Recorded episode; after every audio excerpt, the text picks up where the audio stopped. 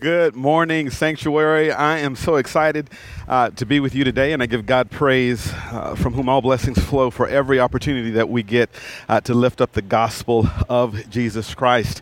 I, for one, am overjoyed that the Spirit is everywhere that He's inside and He's outside, that He's with us when we're in our cars, He's with us when we're in the fields. And I just give Him praise today.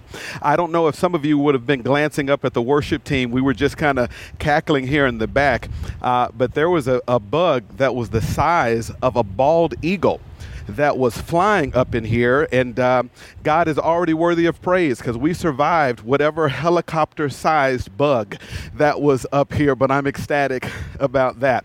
I'm going to go ahead and get into the word, but I would be remiss were not to just say thank you. Uh, our church is learning from Sanctuary. We are implementing this uh, drive in service on the other side of Labor Day or so. So thank you for being leaders and uh, showing other churches how to get this done. We would start it today, but I am from the desert. And to meet outside right now is asking our people to go to heaven early and we're just not going to do that just yet. So, some of you came wondering if there's even something to be thankful for. Well, let me tell you right now in Indian Wells, where I'm from, it's going to be 118 degrees today you have much to be thankful for. In fact, I'm not even going home. I'm just going to stay here all week in the name of Jesus Christ. Hey, I got a, a, a, lot of fish to fry, just a few minutes to cook it. In fact, I, I'm told I have a 25 minute time limit. You just need to hear me right now, Sanctuary. The black preacher from Mississippi here's 25 minutes. You just need to know that's like kryptonite to Superman. But I will do the best that I can with the time we have been allotted. I want to thank you, Rod, for having me and your whole team. I, I want to talk to you about what God has for us to, to, to rehearse in our hearts when He has entrusted to us a season of pressure in our lives. Uh, the world is in a pandemic. We all know this. But how many of you know that pandemics have has a way of kind of highlighting the other moments of pressure that we have in our lives? You see, it's one thing to go through a pandemic, but you've seen from the last 5 months how pandemic has made marriage harder. Some of you spouses can't say amen because your spouse is right next to you, but somebody should have waved amen right there. Parenting is harder. Finances are harder. Work is harder. In fact, because of a pandemic, we're all having to work harder just to get the same amount of fruit we were before. But the good news of the gospel is that God's been here before and he knows how to bring us through this. In fact, there's a story in the Old Testament, Daniel chapter 6, uh, whereby God had entrusted another one of his servants to a season of pressure. And I think it's a wonderful what to do list as to what you and I need to do to navigate pressure in our lives uh, today. Daniel chapter 6 is a lot of verses here. So I'm just going to read a few here, but just know that the surrounding context suggests that Daniel is in pressure. He is in a faraway uh, land under an oppressive regime and he's got these rival colleagues who have betrayed him and set him up to be thrown into a lion's den. And you thought you and I had pressure. Imagine being in a cave with Simba and Mufasa in them, okay? Uh, but God entrusts to him this pressure, uh, but miraculously brings him out of it. And, and so, uh, gleaning upon this experience, we learn how to handle our proverbial lion's dens in our lives. Uh, we're in Daniel chapter 6. I'm going to read awful fast because I've only got like four minutes left. Uh, but pick me up here at verse verse 22, where Daniel here is talking to the king, and he says there, My God sent his angel and shut the lions' mouths. They've not harmed me because I was found blameless before him. And also before you, O king, I've done no harm. Then the king was exceedingly glad and commanded that Daniel be taken up out of the den. So he was taken up out of the den, and no kind of harm was found on him because he had trusted in his God.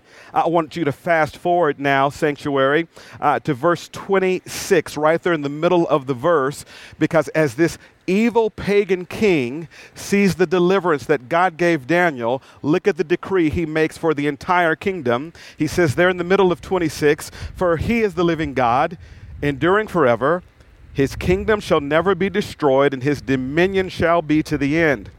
He delivers and rescues. He works signs and wonders in heaven and on earth.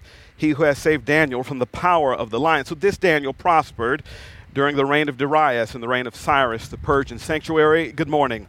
I've read from Daniel chapter 6, various verses in and there. I've read from the greatest book ever written. And I bear witness this day that all of its words are true. Amen. Amen. If a oyster was preaching this message, that oyster would say that there can be no pearl without some pressure. If, if an oyster were preaching this message, that oyster would say to you, there can be no pearl without some pressure. Uh, any elementary science school student will tell you uh, that beneath the ocean, uh, your average everyday oyster is always conflicted with the problem of pressure, the problem of something that we call sand. At all times, your average oyster beneath the ocean is constantly conflicted with the problem of sand. And, try as the oyster may to keep the sand away from its crevices, science tells us that every now and then a, a tiny grain of sand uh, slips between the cracks, It invades the interior of the oyster, and causes unbelievable amounts of pressure. Try as they may to repel themselves from the sand, every now and then a tiny grain gets on the inside and causes unbelievable amounts of pressure. And science tells us try as that oyster may to, to, to deal with the problem of the sand, eventually it realizes that since it can't remove the sand, it must figure out how to deal with the sand. Uh, since he cannot remove the sand, he must figure out how to deal with the sand. And science tells us that what happens is that the oyster isolates that, that grain of sand and he begins to methodically uh, secrete this fluid over this grain of sand methodically over and over and over again. Uh, the years pass, something called calcification happens, and whereas before was an exorbitant amount of pressure, it's now been replaced with a precious and pristine pearl. Uh, the lesson of an oyster under pressure is this sometimes you can't get a pearl till you go through some pressure. In Daniel chapter 6, that's the lesson. That sometimes the pearl of God's glory, the pearls of evangelism going far and wide, the pearls of Jesus' name being made famous in the earth, uh, the pearls of coming out of your situation stronger. Uh, you see, they cannot happen unless we first go through some pressure. But the good news of the gospel is that God, hear it now, always has a plan and a purpose for my pressure. Can I preach like a black preacher from Mississippi this morning? God always has a plan and a purpose for your pressure. We're going to see how the prophet Daniel learned that. And in so doing, we'll get somewhat of a what to do list as to the pressure God's entrusted in our lives, knowing that God's plan is to replace your pressure with a precious and pristine pearl. I'd like to walk through the text with the seven minutes I have left. And in so doing, I want to lift up these three distinctives for what to do with pressure. Here we go. Table of contents for our time together this morning. If Daniel were here, he would say, Sanctuary, there's three things not to forget. Uh, don't forget the fruit, uh, don't forget the faithfulness, and don't forget the Father. I'd like to tag this text, What to Do Under Pressure. Let's pray. I love you, Jesus, and I thank you that you're here right now, even in a parking lot. Revive your saints. For we ask in Jesus' name, amen. Uh, when you come to this passage, essentially, uh, what you need to know is that for Daniel, this is not his first rodeo. In fact, if you're a Bible reader trekking along through the book of Daniel, uh, you can't help but be taken aback by the mundanity of the scene. Here, Daniel, we think, is 83 years old in the Lion's Den episode. Translation, he ain't no spring chicken. Yet here he is going through yet another ordeal, uh, another episode, another band of rival colleagues who are trying to usurp his influence in the kingdom, uh, another topsy turvy, uh, another situation. So, what's the first lesson we learn about life from Daniel? And I hope you'll hear this sanctuary because this is the most profound statement I will make to you this morning. If Daniel were here, this is what he'd have to say to us about pressure. Here it is pressure happens. Pressure happens. Uh, why pandemic? Why economic downturn? Why political chaos in America? Why these unknowns? At the end of the day, if Daniel, the non spring chicken, were here, he would say, Baby girl, Honey child, I've been living, and what I've learned in my life is that pressure is going to happen in our lives. And so it's incumbent upon the believer then not to waste too much time investing in the question why, but rather to invest your time more wisely and begging the question what. Did you hear that, sanctuary? God says to us when pressure happens, don't waste too much time with the question why. Why me? Why now? Why a pandemic? Why political chaos? Why economic downturn? The question is valid, it just doesn't produce much fruit. Uh, Daniel says to us, beg the question, what? Because I've learned, God, that you're going to entrust pressure to my life. So the question better, better invested is not why is this happening, but what are you looking for out of me? And here's the answer to that question. Here at Sanctuary, as I shouted from the stage, God is looking for fruit in your life. Ah, fruit is just a biblical word, meaning that God wants your life to count in such a way that you live in such a way so as to make Jesus famous. In the constellation and solar system that is your life, I want you to know that the picture of how your life works is not you in the center, with God being one of the proverbial planets who's revolving around you Uh, but God's job description for the believer is that you would rightly understand that the sun in your orbit is the Son of God, and you are one of several planets revolving around Him. Translation, your job is to make Jesus famous, hallelujah, in everything that you do. Make Him famous in your marriage, make Him famous in your parenting, make Him famous in your church life, make Him famous as a neighbor. God did not put you here to make you look good, God put you here to make him look good. And here's the good news of the gospel when you so live in such a way so as to make God look good, you'll therein find your peace with God as you live for God. Ah, now y'all ain't from Mississippi and you ain't the amen and kind of type, but somebody should have said, waved amen right there. I exist for God. So Daniel would say, don't forget about the fruit, because here's the good news about the gospel peacetime or wartime, God can bring fruit. And, and, last time I checked, wartime tends to bring more fruit to God's name than peacetime. Ricky, what do you mean? I mean that in peacetime, to your friends and to your coworkers, Jesus is interesting. But in wartime, Jesus is downright attractive. Can somebody say amen right there? I mean, in peacetime, when bills are paid and kids are acting like they have sense and marriage is a beautiful thing, and I witness about Jesus, people say, ha, golf clap. But in wartime and in pandemics and in chaos in Capitol Hill, and when my money is funny and my credit don't get it, but I'm still praising him. I'm still worshiping him. Jesus is no longer interesting golf clap. He is tell me about this Savior who can do all things. So Daniel would say, don't forget that God wants to bring fruit in this season. here's the good news of encouragement. If God is wanting to use your pressure to make him famous, He'll also use your pressure to make you strong. We're going to get stronger out of this. We're going to get better. And God uses pressure to make us strong. Uh, December 29th, 1987, some Russian cosmonauts went to space for a long mission that was 326 days and astronomers were flabbergasted to see them return to Earth with a perfect picture of health. Uh, no sickness, no illness, no muscle atrophy. And of course, some of you nerds know that an elongated time in space usually renders you very unhealthy. Your muscles atrophy, you, your immune system weakens. Yet these astronauts came back with a perfect picture of health. Why? Because they were smart enough to have specially designed spacesuits that had at every nook and cranny these rubber bands of tight resistance. So even in a time of weightlessness, their muscles still had to work against resistance and pressure. And because at the same time they had resistance and pressure, they came back strong.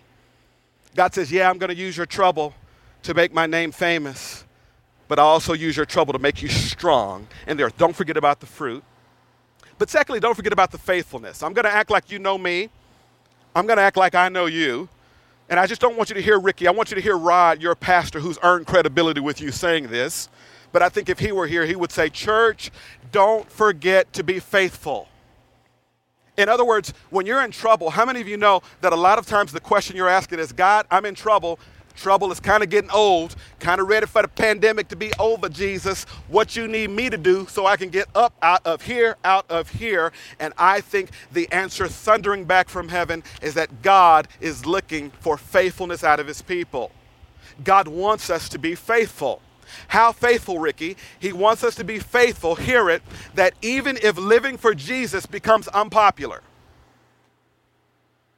even if trusting in God gets out of vogue, even if lifting up holy hands becomes social taboo, even if believing in this book that it is inerrant and is the authoritative word of God becomes outlawed, God says, I'm looking for people who will be the same Christian in times of persecution that they were in times of peace. Do you hear what I'm saying to you? That God is looking for faithfulness. You see, Daniel resided in his heart that he was going to be so faithful that whether or not his faith was permitted or his faith was outlawed, he was going to be the same believer. God is looking for faithfulness. I have a old mentor, Crawford Loritts, who used to say, son, you keep preaching the Bible and living it out, it's going to get you in trouble. But the good news of the gospel is that when you get in trouble, preaching the Bible and living it out is the only thing that's going to get you out of trouble. In other words, God always wants us to be faithful. Okay, couple of minutes in the classroom. I promise we're going to church. But then what does faithfulness mean? Because you look at the text and you see Daniel was faithful when his faith was, was okay and permitted, he's praying every day. Verses 5, verses 10 of chapter 6 says that the only way they were going to get this guy in the lion's den was to make his faith illegal. Translation When it got hard to be a believer, Daniel refused to not be faithful in that moment.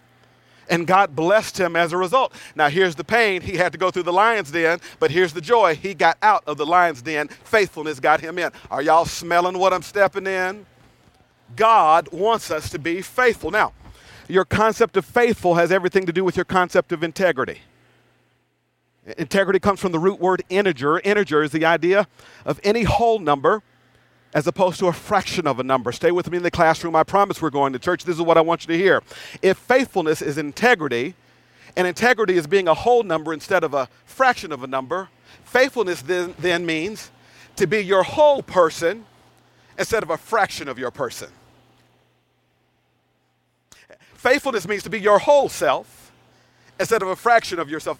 Can I go further? Uh, faithfulness means that the same believer you are when everyone is looking is the same believer you are when no one else is there. Can I go further?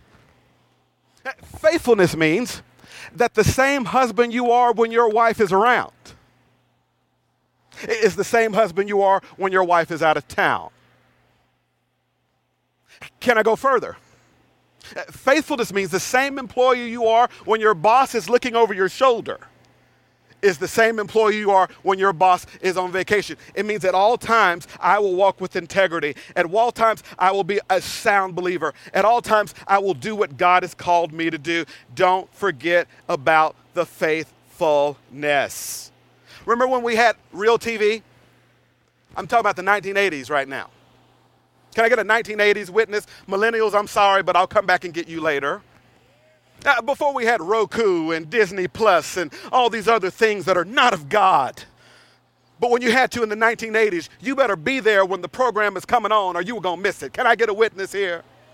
Uh, there was a TV show called uh, Hill Street Blues. The star of the show was a hard nosed cop named Frank Furillo, but his wife finally gets him out of the dress blues and they're at a cocktail lounge and she's so excited because I got him off duty and they're having a good time and she's just so excited because I got Frank away for a nice date and he's got on a suit and tie and it's beautiful and unknowingly a drug dealer offers Frank drugs. His wife is looking at him so as to say, Don't you dare do what I think you're about to do. Frank methodically pulls out his handcuffs. Parenthetically, Frank, what in the world are you doing with handcuffs at a cocktail lounge? But he pulls out his handcuffs and, and books the guy. His wife is furious. She says, You just don't know how to take a day off, do you? He says, I guess I'm just a driven kind of guy. But what was he really saying? What he was saying is that I don't know how to be only on when I'm on duty. What he was saying was uniform off, uniform on. Badge off, badge on. I'm the same cop. Translation God says, whether people are there or people are not there, whether the pressure is on, where the pressure is not on, He's called you and empowered you by the Spirit to be the same believer. Don't forget about the faithfulness. Don't forget about the fruit. Thirdly and finally, don't forget about the Father. I'm, I'm packing up here and I'm going to sit down, but I wanted to tell you, Sanctuary, that God is still a miracle working God. He's still a healer. He's still a deliverer. Our, ours is the God who broke down the walls of Jericho. Uh, ours is the God who parted the Red Sea.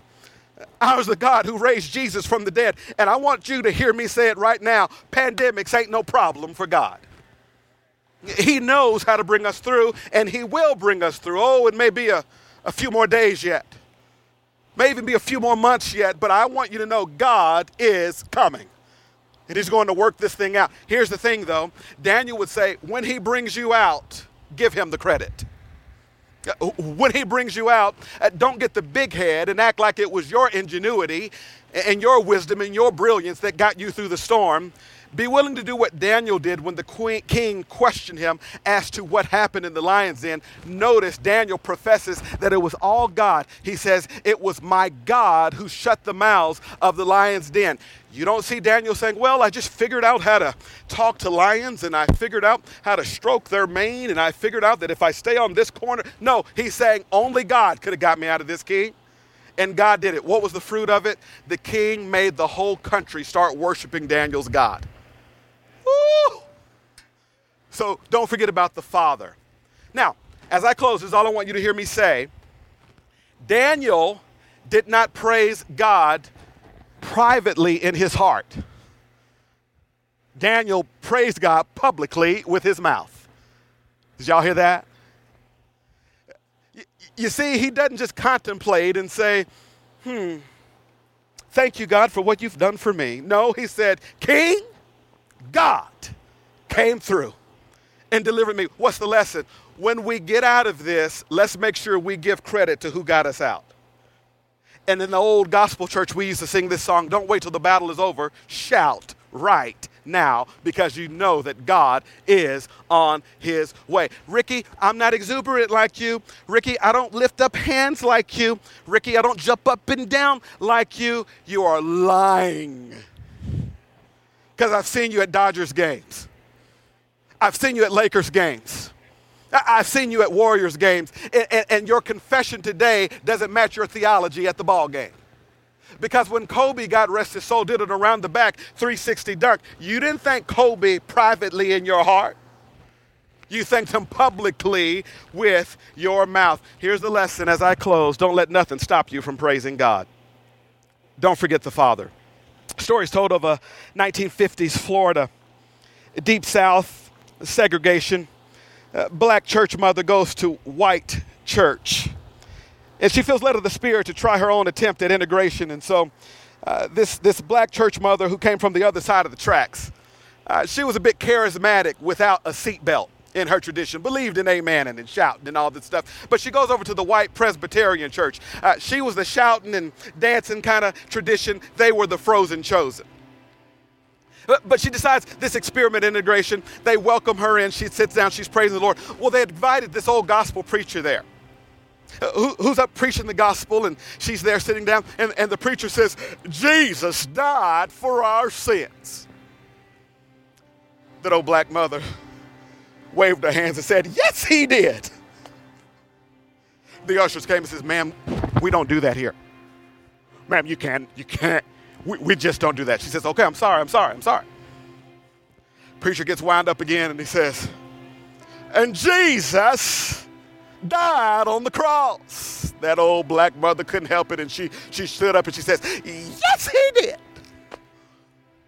Those ushers says, Ma'am, it's a warning. We don't do that here If that happens again, we got to take you out here. I'm so sorry. I'm so sorry. I, I, I'll be quiet. Oh, but that old preacher got wound up. And he said, early Sunday morning, that black mother stood up on her feet and she yelled out with a loud voice, He got up! He got up with all power those two big burly ushers came next to her side by side and they're walking her out of the church. Yet the whole time, that old black mother is just saying, Hallelujah! Thank you, Jesus. And they finally said, Ma'am, what are you shouting for now? She looked at him and said, They carried Jesus in on one donkey, they're carrying me out on two. Praise the Lord. Don't let nothing stop you from praising your God. Don't forget about the fruit. Don't forget about the faithfulness. Don't forget about the Father.